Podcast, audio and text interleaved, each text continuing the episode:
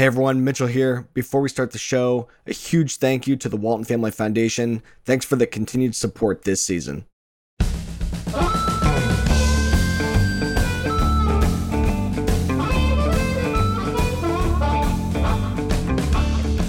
Hey everyone, welcome back to the Fieldwork Podcast. Mitchell Hora with you, the farmer from Iowa. We're up here in Michigan now. Todd and I are still out on our fun adventure where we're going and visiting different farms and uh, bringing you guys some stories from out where all the magic is happening. I'm really excited about today's episode. I think so many people are going to be so encouraged by this and so inspired. I know that I really am. And um, we're up here in Southeast Michigan um, with Brad and Mitchell Brisley. And these guys are some young guys, um, 24 and 22 years old, running a, their family operation and really making it work and going down the soil health journey, figuring this all out, learning, taking chances, but protecting the risk and doing things. I think really the way that that folks should be looking at implementing on their farm. And their story is really, really inspiring. Um, but excited to be up here and, and hanging out with these guys today, being able to capture it for everyone on the Fieldwork podcast. So enjoy this episode and let us know what you think.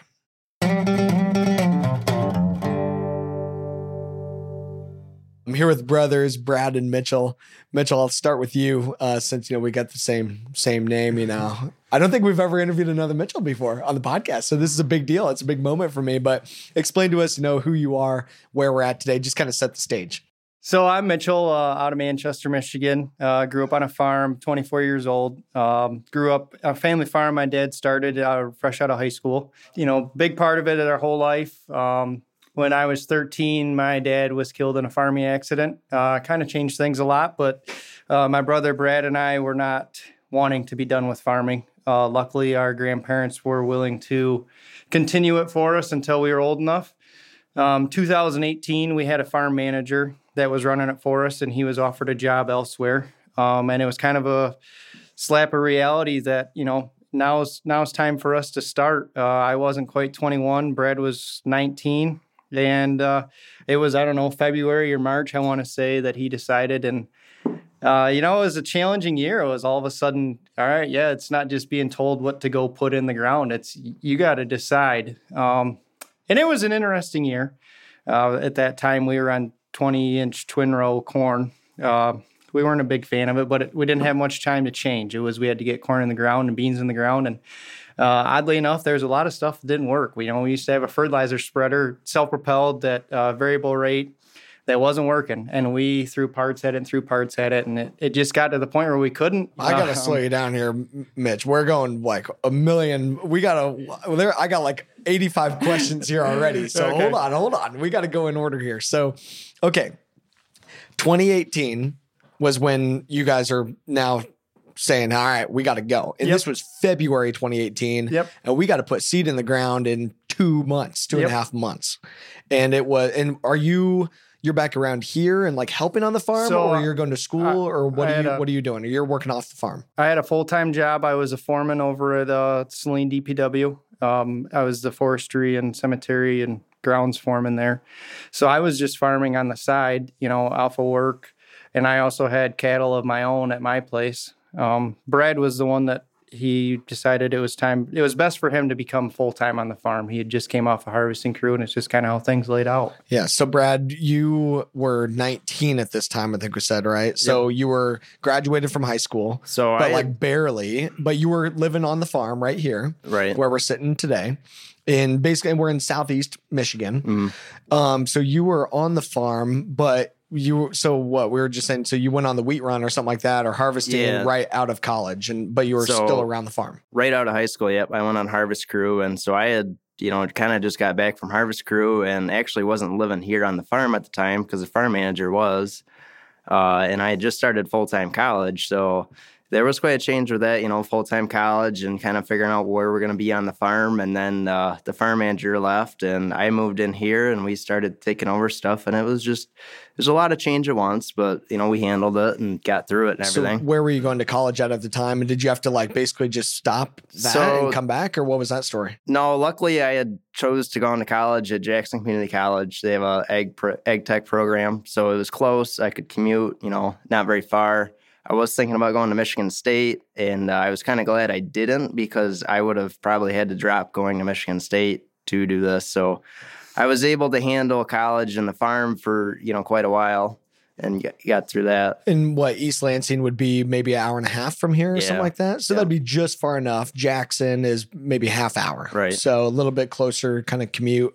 Um, but yeah, able to to come back and be able to do this. But what was that decision like? I mean, it was big. I mean, you're 19 years old and it's like, well, I guess, you know, I guess somebody's gonna have to do it or else the farm I'm assuming the decision was we're either renting out the farm or we're gonna have to go and, and do this on our own. How- Yeah, so? I mean, we were at the point to, uh, you know, we were still pretty young, and we did look at another farm manager for a little bit, but then, you know, we kind of realized, well, we're gonna have to kind of train the farm manager. So if we're gonna train the farm manager, why don't we just do it ourselves?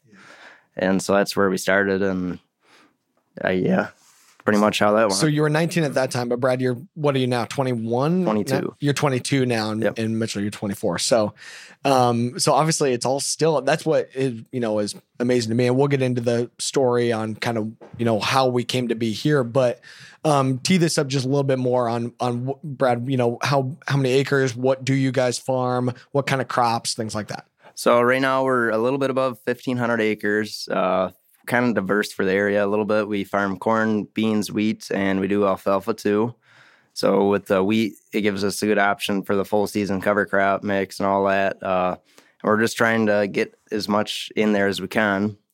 So, and then Mitchell, you got you were telling the story that you were trying to till and you blew up the tractor, which is as, as good of a sign as any that okay, we're gonna have to change. Maybe we don't need to do this, or or how'd you take that at the time? I'm sure there was maybe a couple choice words when it happened at first, but then how how did that story actually happen? This was spring of 2019. 2018. This all happened in the same year. Um, so I actually remember I was out uh, feeding cattle and I heard Brad come down the road with the tractor, and all of a sudden it just you look out the the road and you can't see the windshield because there's oil just blowing everywhere. Oh, so this was And- on the road. yeah, you weren't and I- actually even no. doing you weren't doing tillage work at the time. I- you were just driving. I live on a paved road, so it was one of those he wasn't going to stop. I mean, it's a four wheel drive tractor that you know he came rolling into the driveway and got it off in the yard, and that's where it sat for probably six months. Um, the rod went through the side of the block, and you know we'd already felt the stress of a lot of things. The fertilizer truck not running, we- you know, we were already behind, and and there was so much unknown because we've never had to make all these decisions before. We had a 44 foot field cultivator and we were trying to pull it with a 300 horse front wheel assist tractor, and it just over here it doesn't work. Um, you know, luckily we were able to fold the wings up, but there was a lot of raise it up and don't look back type thing, just make it look good. But the hard part was uh, we didn't have another tractor that was an option for it, and the corn planer we had at the time needed so much hydraulics that was our only option tractor. So uh, you know, it was a lot of something I didn't enjoy having to plan to fit the field and then hope that you can get the planter in it, you know, after you unhook. It's not start planning behind like it used to be. And um, my dad no tilled a lot of beans. And it was just one of those things. I guess I looked at no till more or less at the beginning before the cover crop side of things, just as as less equipment, less input. And me and Brad wanted to be able to do everything we could on our own. Trying to find work around here. Luckily, I got a great brother in law who helps out as much as he can, but he also has a full time job. So trying to find somebody that's reliable that wants to you know put in the hours that we do. Gets to be hard. So it was one of those where we could just if we could do more ourselves that's what we wanted to do. And uh, you know it was an old tractor so trying to replace something that high horsepower is not cheap. Well, and with the turnaround time that you guys needed too. right And uh, so let's go back even just a little bit more. So you said your dad actually started the farm, or was it a family farm before that? Maybe tee up that story and kind of when did that happen, the timing and stuff. so my great grandpa uh, had a dairy farm over in chelsea and that's about as far back as i know i think I don't know exactly where it stemmed, if he started it or not. How far away is Chelsea from here? About 12, 15 miles. Okay, so pretty close. Yep.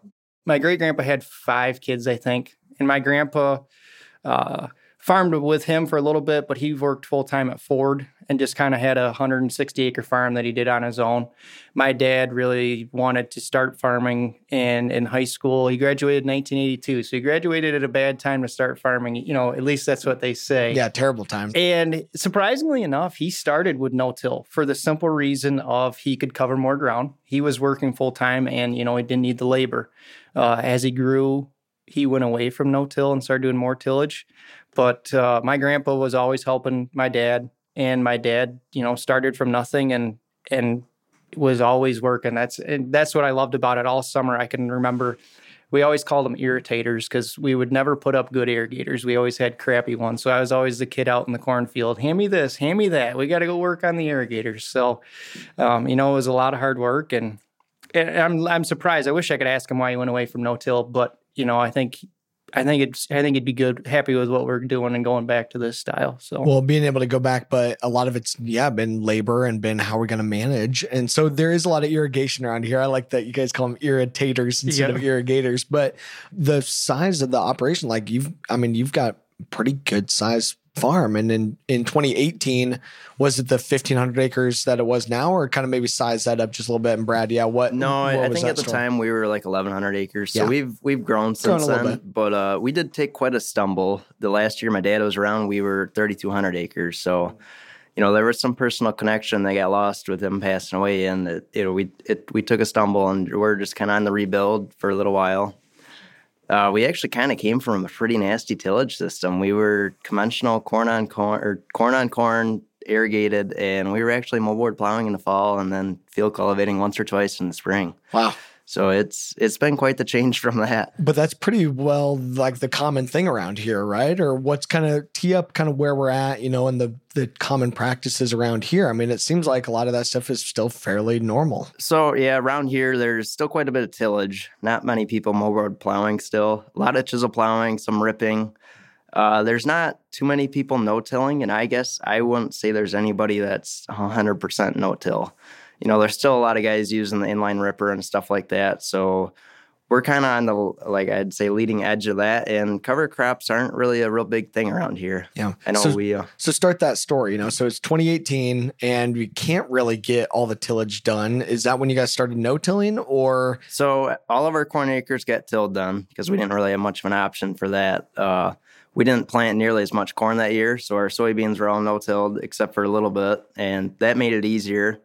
But then uh, I kind of our cover crop start was in the summer that year. We had uh, wheat that we took off, and then we actually worked up a field and spread on some would have been clover and radish and just kind of packed it in and that was the start of it and how'd that come about so you had the wheat and then typically what most people would take off wheat and then they just kind of leave it fallow till the next year and they work it and they just kind of wait. Yeah grandpa done it a couple times before and i didn't you know i didn't like the idea of having to go spray it and everything because we didn't have our own sprayer at the time and you know i didn't want to go work it up. So we were kind of looking for a cheaper option at the time to keep the weeds down and it was a pretty hilly field so it's you know minimize erosion. And so we actually just went to our local co-op and just got a blend of you know clover radish and that's how we started so clover and radish and was there any like cost share or anything like that or did you talk to the nrcs people or extension or anything or just go to the co-op and hey no. Uh, can I plant some cover crops instead of going and working this field again? Or yeah, that's pretty much what it was. You know, we didn't do any cost share or anything like that. It was a smaller field that we tried it on. It was only about 45 acres. So, in the terms of thing, it was smaller, mm-hmm. close to home, so we could kind of watch it and you know see what it's going to do and everything. And then what happened that fall? Like after, so you got through harvest. How did the year turn out? Because it's you guys' first year now farming this on your own. How did how did it go? Uh, 2018 for us, we had a pretty ugly growing year. We didn't get much rain when we needed, and we didn't have a good way to side dress our nitrogen for our corn. So we spun on a lot of urea and then put 28 through the pivot. So our irrigated corn wasn't, you know, that great, but our dryland corners were now we're talking about. Yeah, I mean, they were they were really They're rough. bad. So But especially as you're putting on urea, which is a dry fertilizer, it really needs some rain to be able to actually get it down into the soil. And if you don't have rain, that urea is probably just sitting on top of the surface, not doing anything. Right. Yeah. So I think here at the home farm, we had corn here and we separated the dry land from the irrigated because we insured them differently. And there was a lot of like four foot tall corn that we harvested in. I think the average for the dry land that year on the air or the dry land corners here was 33 bushel. I mean, you got to remember too. This wasn't thirty-inch corn. This was we were doing twenty-inch corn twin row, so it was So they're uh, what was really every packed seven in. inches. There's twenty inches, and then seven inches next to that was a row of corn. So it's combining it. I couldn't run the combine. I, I couldn't do it because we had a twenty-inch head, and uh, I ran it, and I, you can't you can't see rows. You just set your auto steer and go. And I I ran it for a couple passes, and I told Brad, I'm like I I can't do this. You got to take it back. It's screwing with my head. It's irritating. I can't see. And uh, so that was There's just corn everywhere out there. It's like, where do we got to go? uh, 2018 was the last year we had the uh, 20 inch rows. Um, 2019, we decided to make the switch back to 30.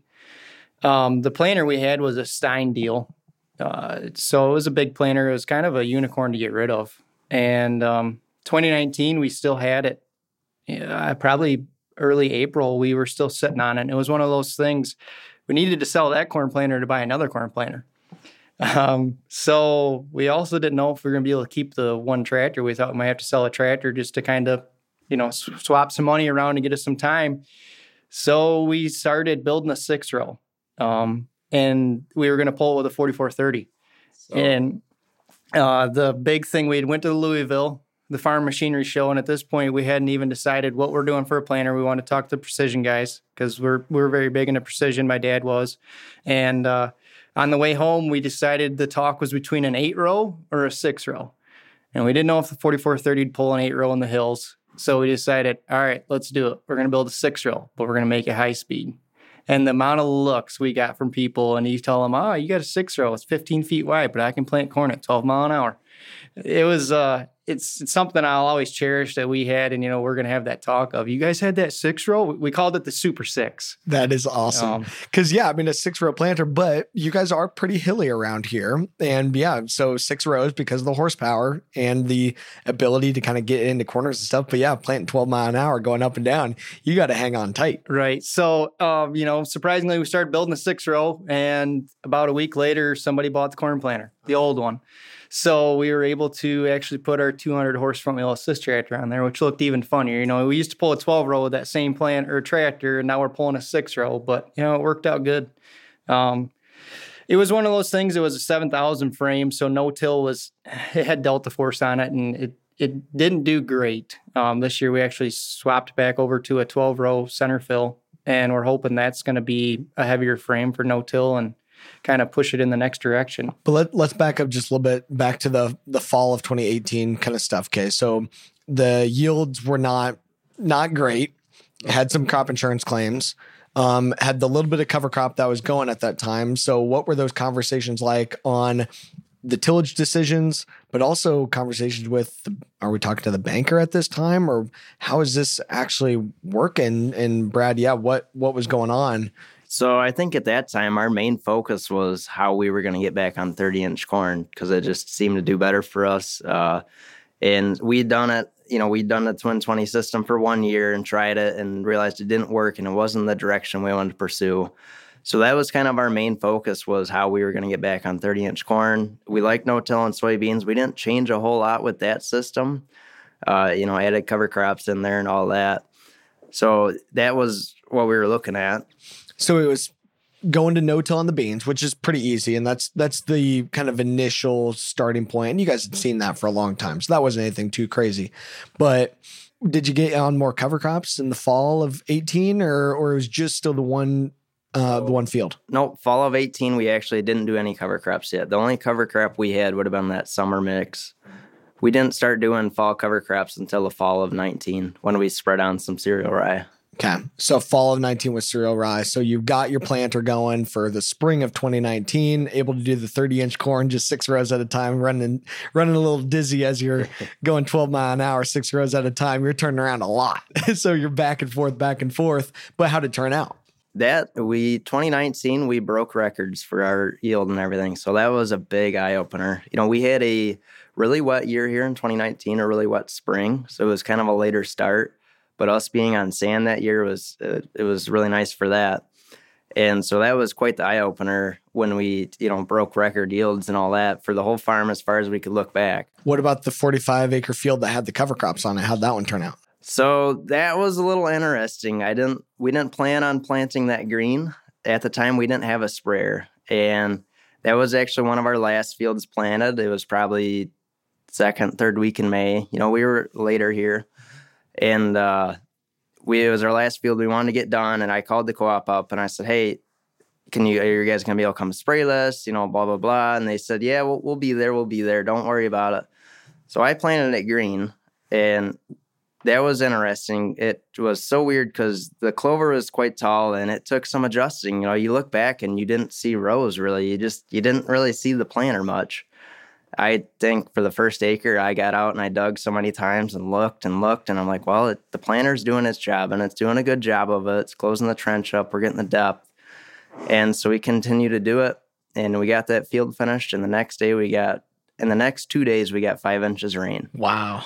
So that was a really hilly field and that field didn't have any washouts. But the problem was it was probably like a week and a half to two weeks later before the co-op could even come and spray it. So at that point, the corn was actually up and they came and sprayed it.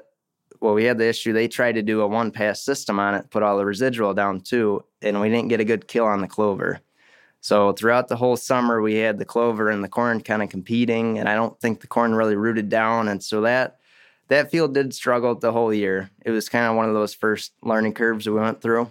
So, because when you're planting it, the radishes would have died in the winter. Right. So it was just clover. What kind of clover was there? Do you remember what? I believe it was red clover. Red clover. Oh, so it's a perennial here too. Mm-hmm. So perennial red clover. So yeah, it definitely wouldn't have killed all that easily. No, it there was a lot that you know stayed alive.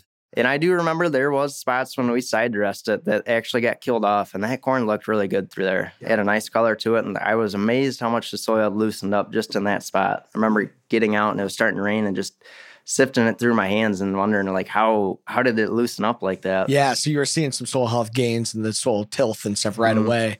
But yeah, red clover is really tough. It's a perennial, so it's multi years. It's going to come back tougher to kill than some other kinds of clover and other cover crops. But where you got a good kill, it worked really well. Where you didn't, yeah, it struggled. I've seen the exact same type of thing from my farm where you know if corn is kind of a wimp. So if you've got other things competing with it, yeah, it can be it can be pretty tough. But so I'm assuming then yield didn't turn out to be that great on that field in 2019, but um, that's when you went to to using some rye rather than going back to try to do clover right away anyway. Yeah, so we also had the problem all the residual chemical kind of it didn't stick around and so we had a lot of foxtail that came through the corn. So there's a lot of grass and yeah, yield was lower than everything else on that field, so it wasn't great.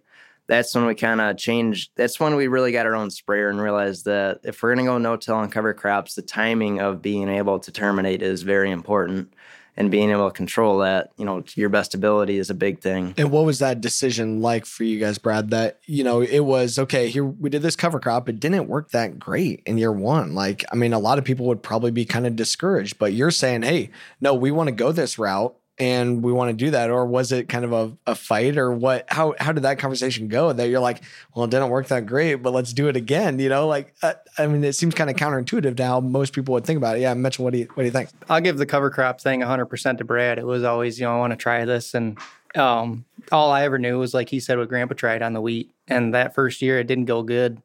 And I, he said, I want to try it again. And for some reason, I was just like, okay, well, you know, I trust you. You, you did your research, you know. And somehow it turned around the next year and it made quite the difference to where I was like, all right, yeah, you. I remember, I don't remember what year it was. I got out of the combine after seeing the yields of comparison. I was like, well, you just won me over.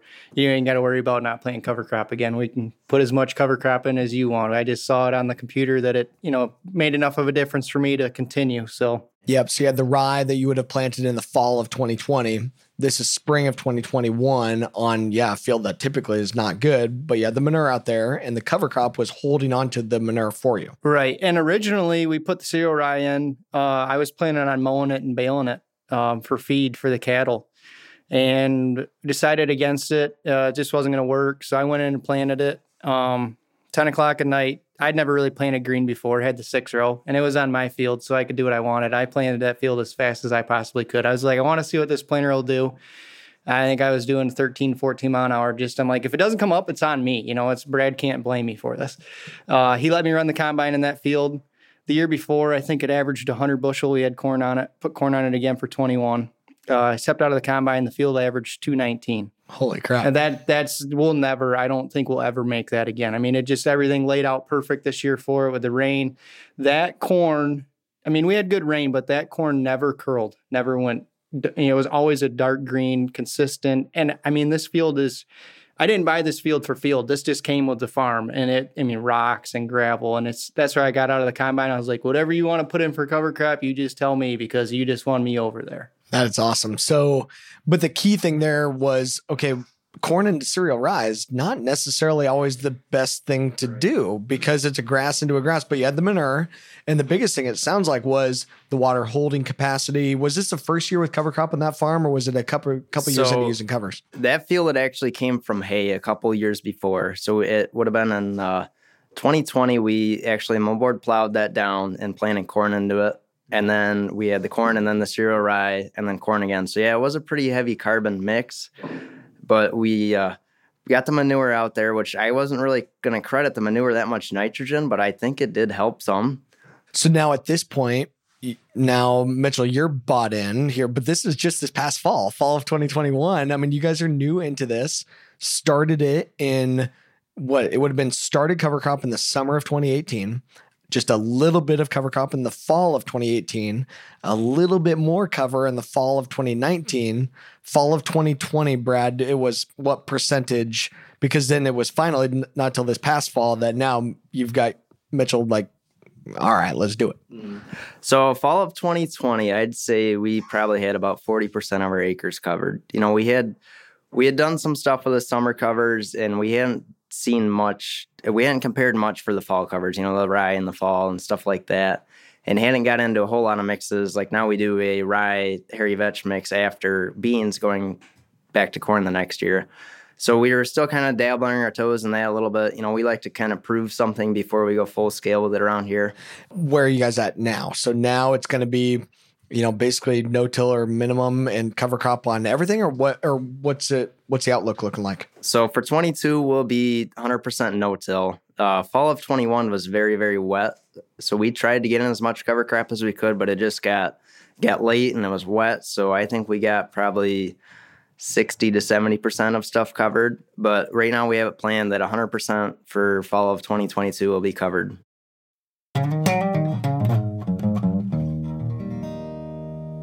We'll be right back after this short break. So, have you been able to go after this like with any kind of safety net? I mean, what about are you able to still do crop insurance? What's the banker think? How have those kind of conversations been? Yeah, Brad, what what are are they saying? I don't know about this too. Like, so, are, are they pushing back as well? No, not necessarily. Both the crop insurance agent we work with really likes cover crops, and you know has a past with some experience of it. And our banker, you know, leans towards it. He sees where it is actually beneficial and everything. So we're not necessarily getting pushback in that, but it's just still a new thing, and they, they just kind of want it proved and all that. Uh, Michigan has some pretty good termination rights. I think we can terminate after we plant. I think it's got to be before it's up. So that helps some. You know, we don't have strict guidelines and when it has to be planted and when it has to be terminated able to be pretty loose with it? Because are you able to get like cost share and stuff on this now or, or we, are you just doing this out of your own pocket? Now we're just doing it out of our own pocket. You know we've seen the yield benefits to it and the long-term benefits uh, in 2019 when we did the rye we got cost share for that. Okay so eh, cost share on it just one year but now you're doing it all out of your own pocket. I mean how do you make this pencil out so we've done a lot of side by side comparisons uh, with and without cover crops and no till not and not no till so that's kind of where we base a lot of it off of. Uh, we seem to be seeing results earlier than most would. So most of it, yeah, will pay for itself in the year, just the cover crops with yield ben- or with yield benefits alone. And uh, yeah, our reduction, I'd say, would come from equipment cost and fuel and labor, not necessarily fertility and chemistry yet. You know, our chemistry bill has gone up some. That's kind of where we get it from. Yeah. But being able to just make it work so much more efficiently for you guys' operation. And now you've been able to expand the operation and stuff too. I mean, does that have anything to do with the practices that you're doing, or that's just kind of by happenstance? You know, you guys have been able to now grow and pick up some more acres. I think we're able to do a little bit more because, you know, we're no till now and we can handle a little more, but some of that is just happenstance and we're getting the chance to get more acreage. Yeah, and folks that are looking at, you know, you guys being able to I'm assuming you're renting it or are you able to buy some of that ground too? It's, no, we're renting most of what we what we farm now. Yeah. So where do you think this can go, I suppose, for like your profitability and stuff? Because yeah, I agree that I don't think you're gonna see major you know, soil changes and really being able to get the nutrient side to go in just a short amount of time that you guys have been doing this. And really, you're still in the early part of the journey that even today, not everything has covers on it. It's pretty early, but where do you what do you want to see this year? I guess, and what do you what are you looking for? What are some of those trials that you're looking at this year? So we're kind of starting a new venture. We went and bought six cows in a bowl, and we're going to start pasturing cover crops and trying to do that. So that's kind of our our new thing for this year. We got to get some fences up. That's and, what I was gonna say. There's a big pile of fence posts sitting out here by the shed. It looks like somebody's got some work to do here.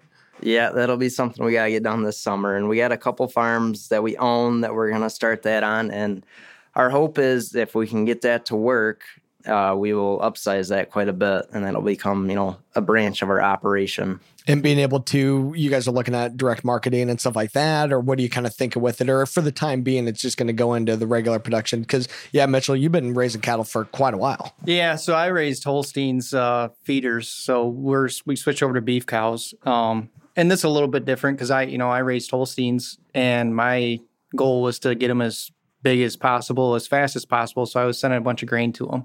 Um, Brad told me about the cover crop, how we could, you know, start feeding the cattle that and it could work off of that, but it could benefit the soil. Um, so that's kind of the idea is eh, right now we're at the point where we'd like to grow the herd where we'll probably keep the heifers um, but we'll sell the bulls off as steers, you know, when they're weaned and just kind of start to grow it. But with thing also too, yeah, corn's seven dollars right now. But if it tanks again, if we can pencil out feeding out the steers or you know any of them that we decide to sell and and market that, it's just another option to you know have as a, a safety, I would say. But for the most part, now you're just thinking kind of cow calf, right? Yeah, more so the angle, not trying to do a grass fed or uh, you know anything like that. I can't say we won't, but um, I think the goal right now is just try and get our herd up to a decent size of cow calf, and then if we decide to do the grass fed, I mean, the goal with the cow calf is they'll be off a cover crop off of hay, pasture, not feeding a lot of grain to them, you know, keeping them healthy and everything, but not, they're not going to be feedlot cattle. Yeah. I mean, it sounds like you guys need more more work to do anyway. So I mean, it makes sense to yeah. me that you know why not have some cows? I mean, yeah. shoot. But I mean, you guys, young bucks, that it's like, well, let's do it. Um, and I'm assuming is it now part of your digging into soil health? And obviously, the fifth principle of soil health is to integrate livestock. Is that part of the decision? Or? Yeah. So um, I was not full time on the farm until last September, September of 21, I think. Well, I came back to the farm full time and I always wanted cattle. I always liked cattle. And I told Brad that was kind of part of the deal. If I come back, we're going to have cattle. That's what I want. And he figured out how to make it work. And that was, you know, he found a book. I don't remember what it's called, but um, that described the breakdown of the manure and everything, and it was very intriguing of how well it worked. And I was like, all right, yeah, there's there's a lot more benefits they say at least to this than I thought. So it was one of those we could try and and make it as big and as you know profitable and as best as we can. Brad, what was that book? Do you remember? What What are some of the other resources that have been really beneficial for you? That book would have been uh, the Drought Resilient Farm from Dale Strickler. Hmm. That was a quite interesting one. Yeah, Dale's you know, a good dude. And I was never one to really like to read much books, but I got uh, Gabe Brown's Dirt to Soil, and it was just it seemed like it was wrote different. Like it was talking to you, and it was wrote from a farmer, and a lot easier to read than most would, and interesting. So but being but especially it's interesting on you guys side with like the livestock piece are there other people in the area that like livestock's kind of common around here or I mean, there's a lot of barns and i know back in the day there would have been a ton of livestock around here but is there that much anymore There used to be a lot of dairy farms around here. It seemed like every farm used to be a dairy farm, and that those numbers have gone down a lot. You know, there's probably only a handful of dairy farms in Washtenaw County now. Uh, so some of them had transitioned to beef farming. There's not as many around here as there used to be dairy farm, and I wouldn't say that there's a whole lot of pasturing. You know, it seems like every field around here has a fence that's really old that you know people take out. So there had to be cows on the land or cattle on the land at one point but not many people are using their row crop ground as pasture too. Yeah, but now you guys are looking at utilizing that cover as an additional benefit and stuff. And one of the things that you were all hyped up about showing me was your 60 inch corn and interseeding. And I'm like, this is awesome. Like I've been doing this 60 inch corn too. How'd that turn out? You know, and what are what are your thoughts on, you know, getting more creative by interseeding cover crops in late spring and doing things like 60 inch corn to make it work? Right. So we had quite a bit of cover crop growth in our 60 inch corn, and that would have been really good for grazing. Uh, we plan on interseeding quite a bit more this year because we did see, I mean, benefits just yield wise and, you know, soil health. Our 30 inch corn with interseed did beat our 60 inch. So I think our 60 inches, it's going to be tough in this area. You know, we are on pretty poor soil and it's we're gonna have to balance that out between you know the biomass for grazing, what that's worth, and the yield. Because I forget, were you doing straight up 60 inch corn where it's every other row, or was it plant two, skip one? I forget what you were doing. It was plant two, skip one. Okay. So, but your point being that when you pack those plants that tight together, when you're, because typically in 60 inch corn, you take out a row and you want to keep the same amount of total plants per acre. So you're packing them into those rows that you still have on. And because of your sandy, light soils, it just doesn't have the water holding capacity to support that tightly packed plants. That's what you're getting at, right? Right, right. Yeah. And so we tried some would have been the regular population and then the higher population. I think if we go try it again, I might try to keep three on, turn one off. Okay, so three on, one off. Then you've got just a little bit of area to get some cover down in there. But to your point, the key opportunity is going to be if you're going to be grazing cattle in the fall, then now you've got some diverse covers out there. And then maybe it'll make economic sense. Even if you lose a little bit of yield on the corn, but you make it up with the grazing, now maybe it'll be able to pencil out.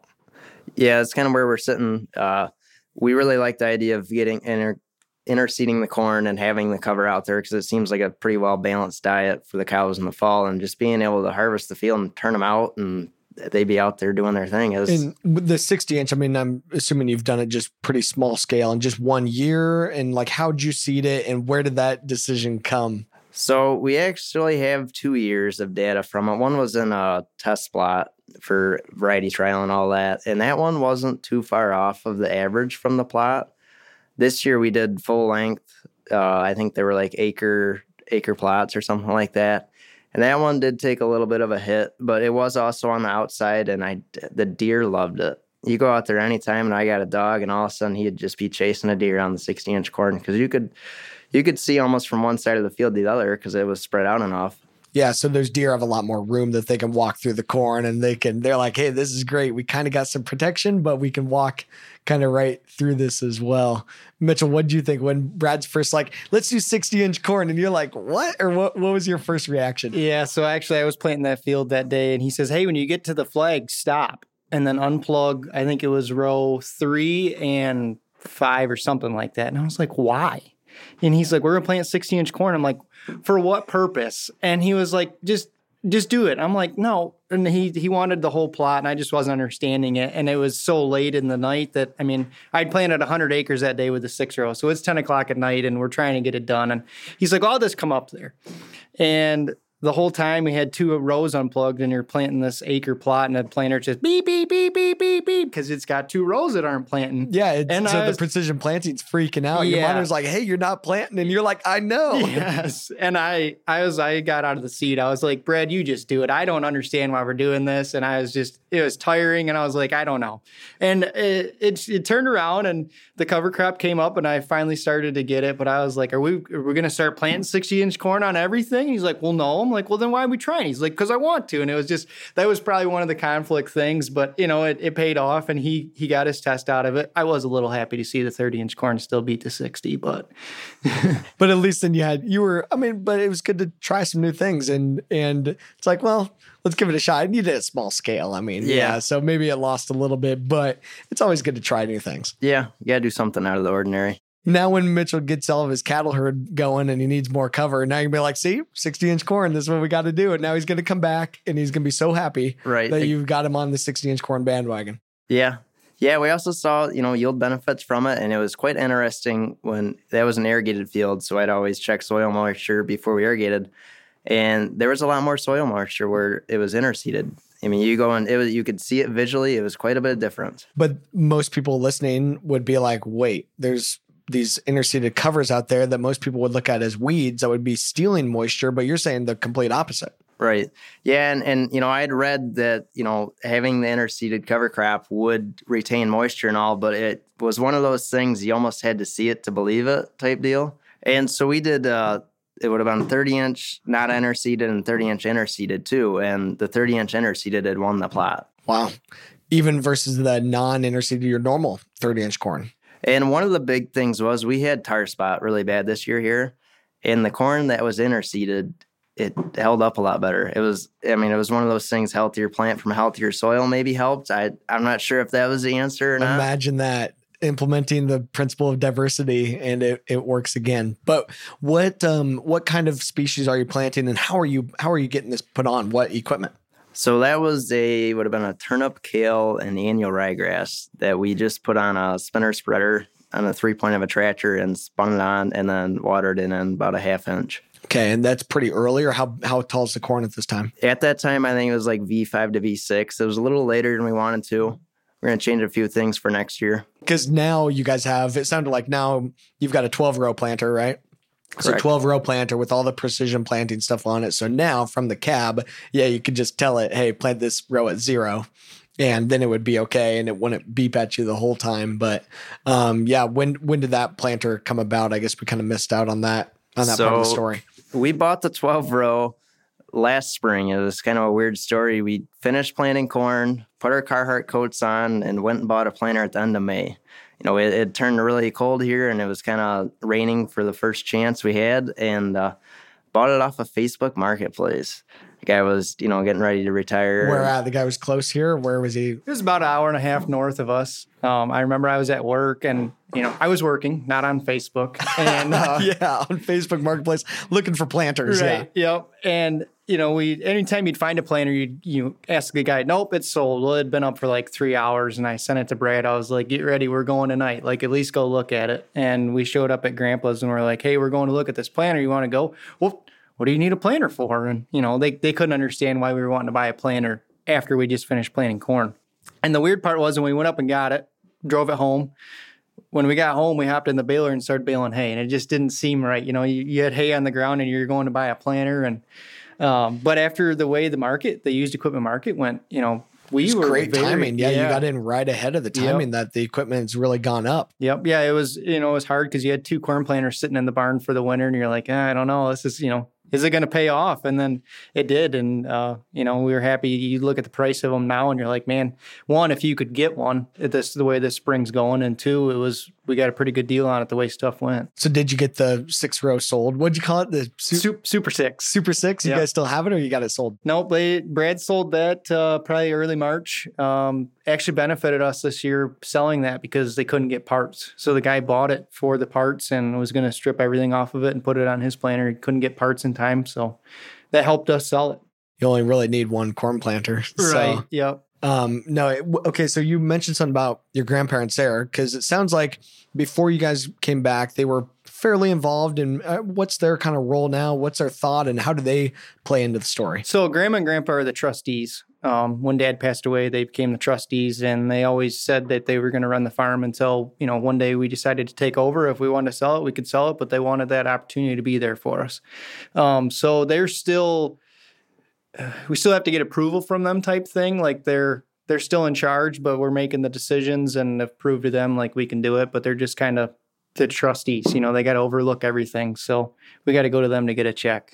Yeah. And what have uh I mean, how's that looked like now? Like their thoughts on some of these practices you guys are doing and things like that. Like, I mean, obviously, I'm sure they're excited that you guys are making the overall operation work. But what about some of these, like the no till and the covers and stuff like that? I mean, I'm sure your grandpa's probably like, I don't know about this whole thing. Yeah, Brad, what do you what do you think? So I think at this point, Grandpa's bought in quite a bit. I think he was a little skeptical about it at the beginning, but you know he did do a little bit of cover crops back then, and he really did like the idea of having something out there in the summer after you know we baled straw, protecting the ground.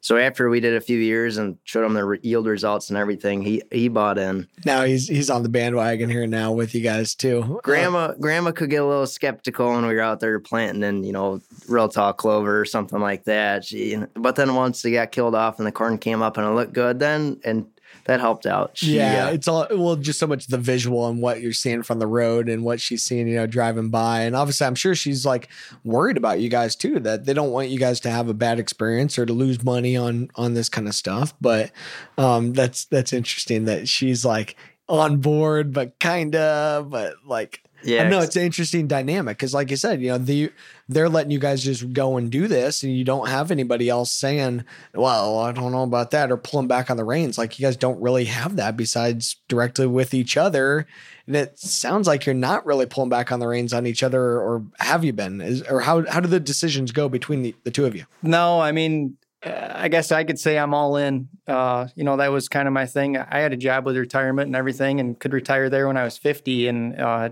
we decided, you know, if I can come back here and make the farm big, or at least you know successful enough to continue on for our next generation, because that's you know a big thing that me and Brad want is to be able to have something to pass down. Um, so yeah, we're we're kind of all in, and and I feel like you have to in today's age, you kind of have to do things a little differently. You can't just do it the typical way. And um, you know, it's back to the cover crop thing with Grandma and Grandpa. They're they're very skeptical, like Brad said. But I remember we had one field of beans. He planted both of them. Grandpa usually plants the beans, and one field was not cover crop, and the field right next to it was. And I think it was a 15 bushel difference average five five bushel difference average on I don't know 20 acre field, you know, and that was enough. You told Grandpa that, no, the whole town found out. Just oh yeah, cover crops makes a difference, you know. And it, Oh so gosh, he's it's a, he's all excited about it now, and uh, he's he's he'll talk it up. That's for sure. So now Grandpa's got the old boys in town all yapping and they're all talking about you guys. They're like, what are these young bucks out there doing this cover crop stuff? But he's got them all hyped up now. He's telling stories.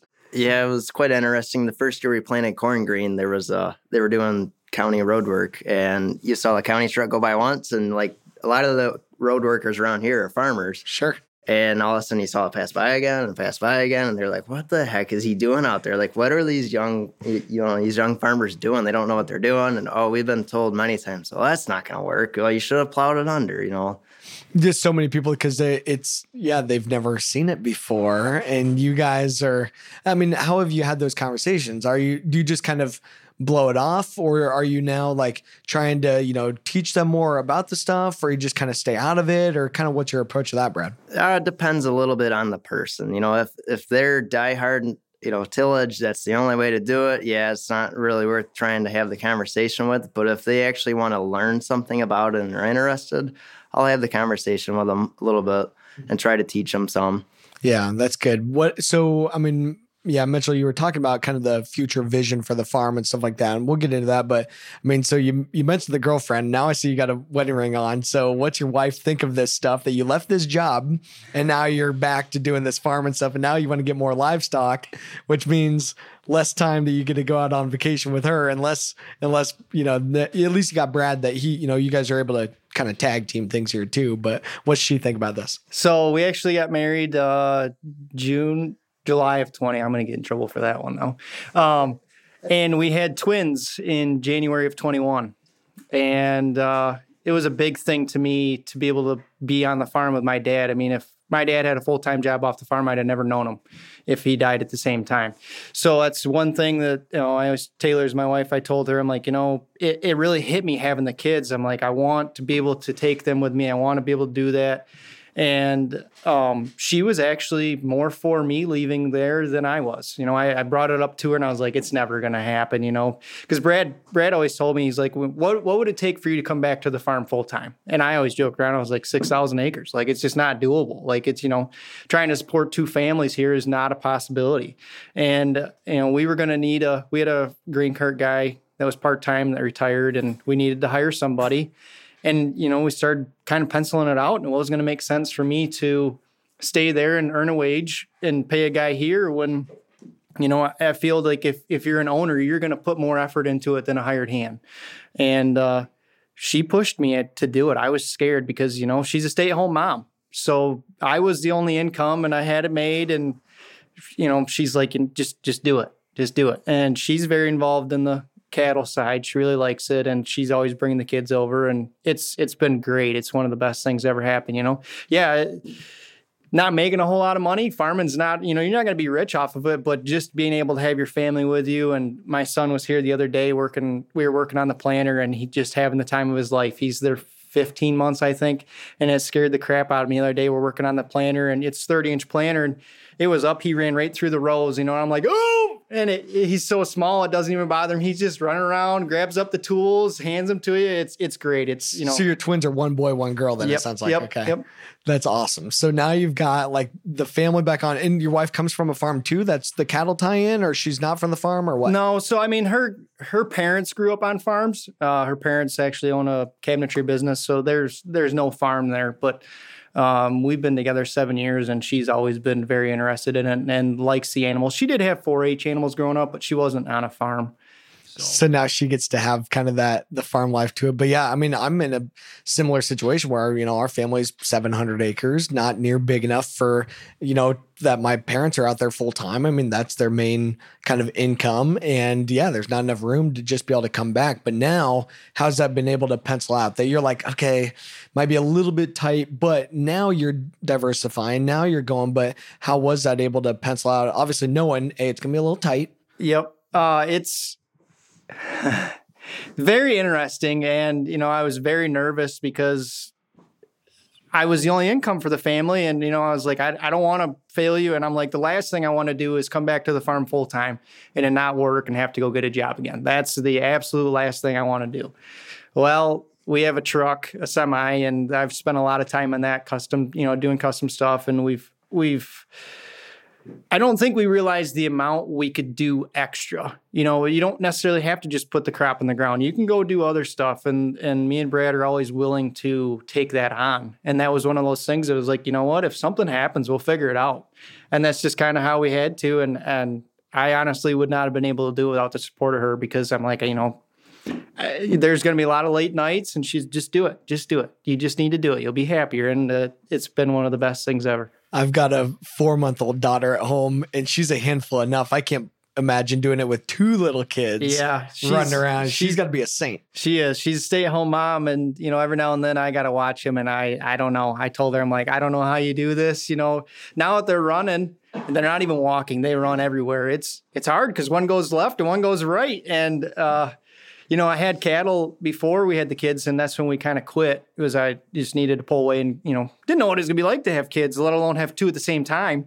And um, now we have the cows, and they both love them, but that's hot fence, and they want to just run up there and grab the fence, you know. So it's that's an interesting thing because she's at home and they love being outside. She says one day, Darcy, my daughter, went running off to the see the cows. Well, she's got to run right up to the fence. Well, Dalton's over here on his, you know, little bike or whatever. And she's like, I don't know which way to go. It's just, you know, it's, I'm like, well, props to you because there's no way I could do it.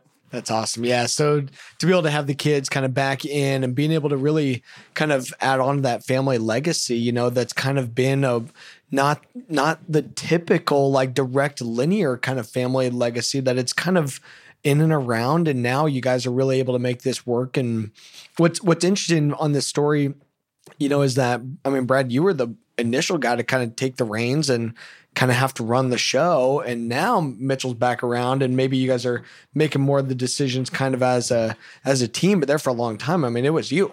And he would help as much as he could. You know, having a full time job, you're kind of constrained a little bit.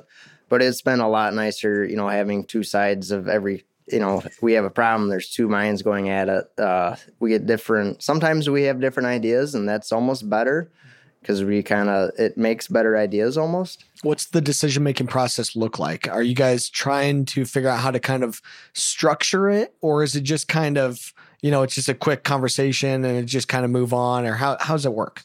We usually have a conversation about stuff. Uh, most of it is structured, I guess I would say. I guess I would kind of say uh, I'm more of the operations idea. You know, Brad is the brains behind everything and says this is what's going to happen, this is where it's going to go. But I'm more of the guy that's, you know, I know it needs to be done. Uh, hop in this piece of equipment and do it. Hop in the semi. You know, a big thing that's really helped out was we move a lot of grain in the winter, and Brad would move the grain in the winter. Plus, he plows snow. Plus, he has all the shop projects to do. So that I think helped out a lot. That I can be in a piece of equipment and I don't look at it any differently. It's, you know, just as an important job to get that done while Brad's doing meetings or doing other stuff. That's all on him. He's better at it than I am. He's he's got all the relationships already built up. Um, so that's kind of how I look at it. I'm more of the cattle side just because I've had the experience with it. But yeah, I would definitely say we both, you know, hit ideas off of each other. But I would say Brad's more of the brains behind it, and I'm just kind of the the grunt, I guess you could say. how's it? How's it been? Because I'm sure it's got to be a really interesting dynamic when you go walking into the FSA office or into the bank, or like when you guys are going in there. I mean, I'm I'm sure it's a interesting, like kind of dynamic thoughts on that, Brad, on like how that's kind of been, or or maybe when it was your first time, and you're like, here's a 19 year old kid walking in there saying, "Hey, I'm I'm a full time farmer." It is interesting uh, when we go to like FSA and all that stuff. Grandpa comes along, and so the first few times they they took some adjustment and everything, but now it's interesting because we'll go to like a meeting or something or a growers meeting, and somebody will start asking Grandpa a bunch of questions, and he's like, "Well, you need to ask him," and it'll be you know an older guy asking me, so it makes it interesting. It's it's odd seeing us being so young running the farm. I don't know anybody as young as us around here, at least, as doing it. So it definitely takes some. It's a it's a change in thought. I mean, that's of. how it is for me. I mean, like I'm pretty involved in like our family operation and and you know help to make a lot of decisions. But it's dad. I mean, he's the one that's running the farm. He's out there actually you know writing the checks for the for the majority of the stuff. I've got my own land and i'm writing checks for my stuff but for the major farm i mean yeah he's the one doing it. I'm just kind of there as the young guy you know that is just there to kind of help and i'm the grunt you know so totally you know opposite and yeah i mean but it's because of the circumstance and you guys have been able to take it and run but i mean brad what's your vision for the future and what or what what drives you i guess too and why do you want to make this work so bad? Uh, especially once had kids, we kind of more or less look towards the future and setting stuff up for that. And uh, I don't necessarily want to see us be like the biggest farm in the area, but you know, we're kind of pushing towards how we can get the most out of what we do. You know, we realize that we're probably not going to be the biggest farm in the area, and and just kind of looking to diversify and everything, especially you know bringing cattle in. So now we have a piece of ground that at one point only grow row, row crop. So from like April to October, be growing corn to where we've put a cover crop in there and there's a growing crop. So we're getting something out of that. And then we add cattle into it. So that's, and you get more out of it. So that's kind of the way we're going. Yeah, Mitchell, your thoughts there on Brad's kind of vision or what's your vision for the future? And then, yeah, especially with the cattle and kind of the tie in and stuff there, you know, how's that kind of tie? And then what, what do you think about you know, rotating the cattle and mob grazing and things like that. Uh, so yeah, I would agree with Brad. You know, I don't have to be the biggest. When we were 3,200 acres as a kid, you know, you walk into school, my dad farms 3,200 acres, you know, you're the big guy. And when we lost that, it was really hard to grasp that, you know, we're no longer the big farmer. But as you grow older, you start to realize it's not about how many acres you have, it's the best you can do on the acres you have. And I'm honestly grateful that we did lose that acres because we were able to kind of figure it out and, and get started. Um, you know, I would like to gain some more acres. The cattle thing, I definitely is think is going to come in. Um, mob grazing, I've never tried it, and Brad's actually done more of the research towards it and has convinced me. It's hard to transfer over to pasture because I was the guy that wanted the cattle to get as big as possible as fast as possible. Where now we're not looking at that. We're just, you know, trying to benefit other things. Um, so uh, we watched uh, something on the Cover Crop Summit the other day. A video a guy had. He would do he would do two and a half acre lots and he put 500 head on two and a half acres. Wow. I mean, for a day.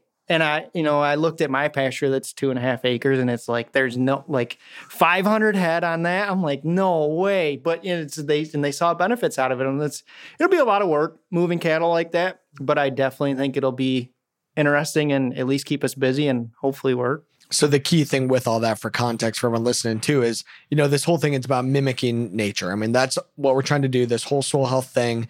And when you have that high stocking density where there's a lot of a lot of pounds of animal, a lot of livestock in a small area, it's supposed to mimic like the buffalo that they would have been pretty packed together and they would be constantly moving to get new grass and to move away from predators and stuff. So that's the whole concept here, you know, to be able to do that. And then, of course, as they go, they eat down the grass, which then it's able to grow back. But they're also, of course, dropping manure and urine and stuff like and the saliva. So it's feeding back to that soil microbiome and and of course in that cattle gut they've got a lot of biology and stuff in their rumen. And so that's the whole the whole concept you know for everyone that's that's listening and stuff. But so it sounds like now much you're you know paying more attention to learning on this and digging deeper yourself.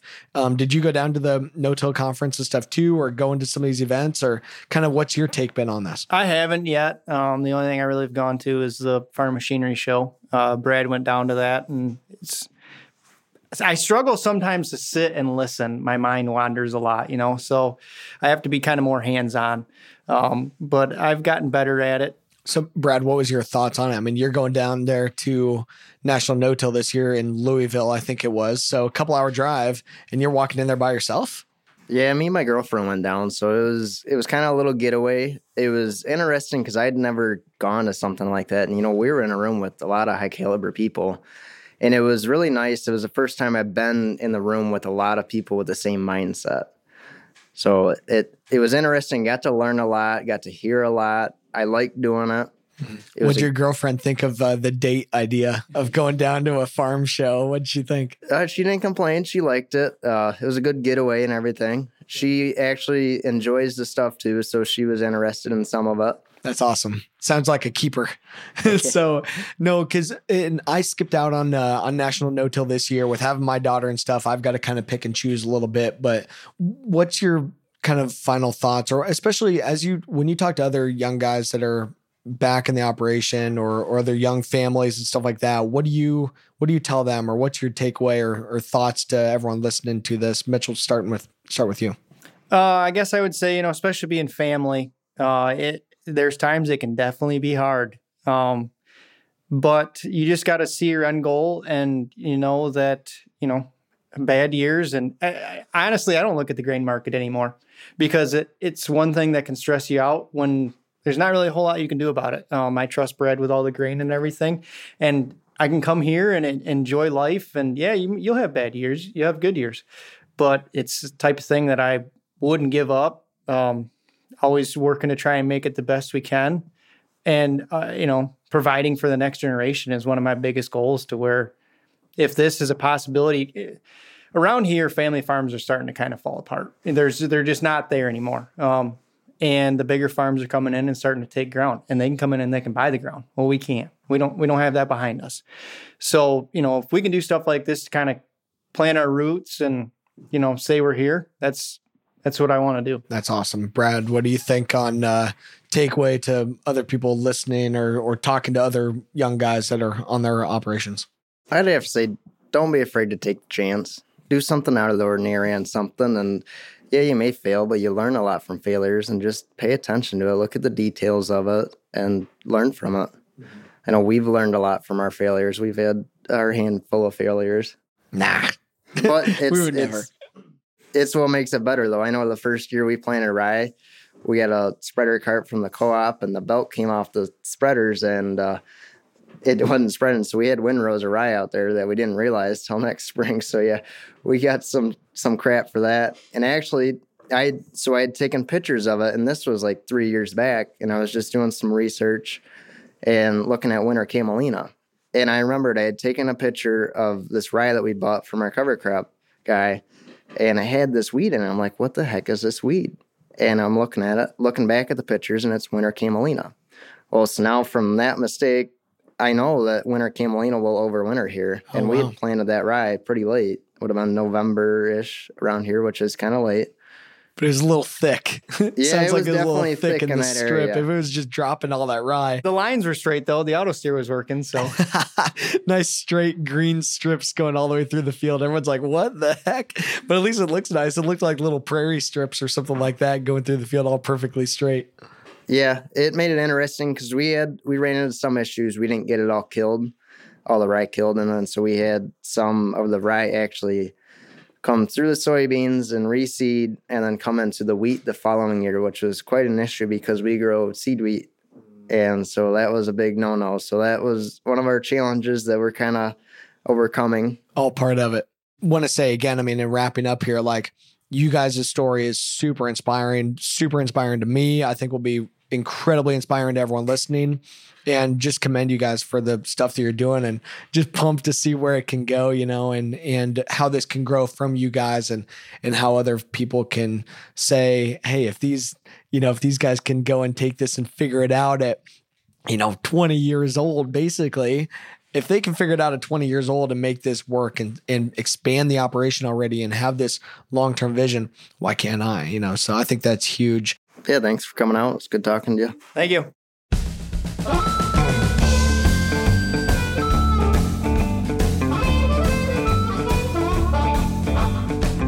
well everyone that's for fieldwork today thanks for hanging out with us our show is produced by todd melby with lots of great help from anna canny kristen schmidt runs our social media and lauren humpert is our project coordinator thanks to all the technical directors at american public media who help us record and mix our show Be sure to check us out on social media or at Fieldwork Talk on all the usual channels, and we'd love it if you wrote us a review to help other people find us.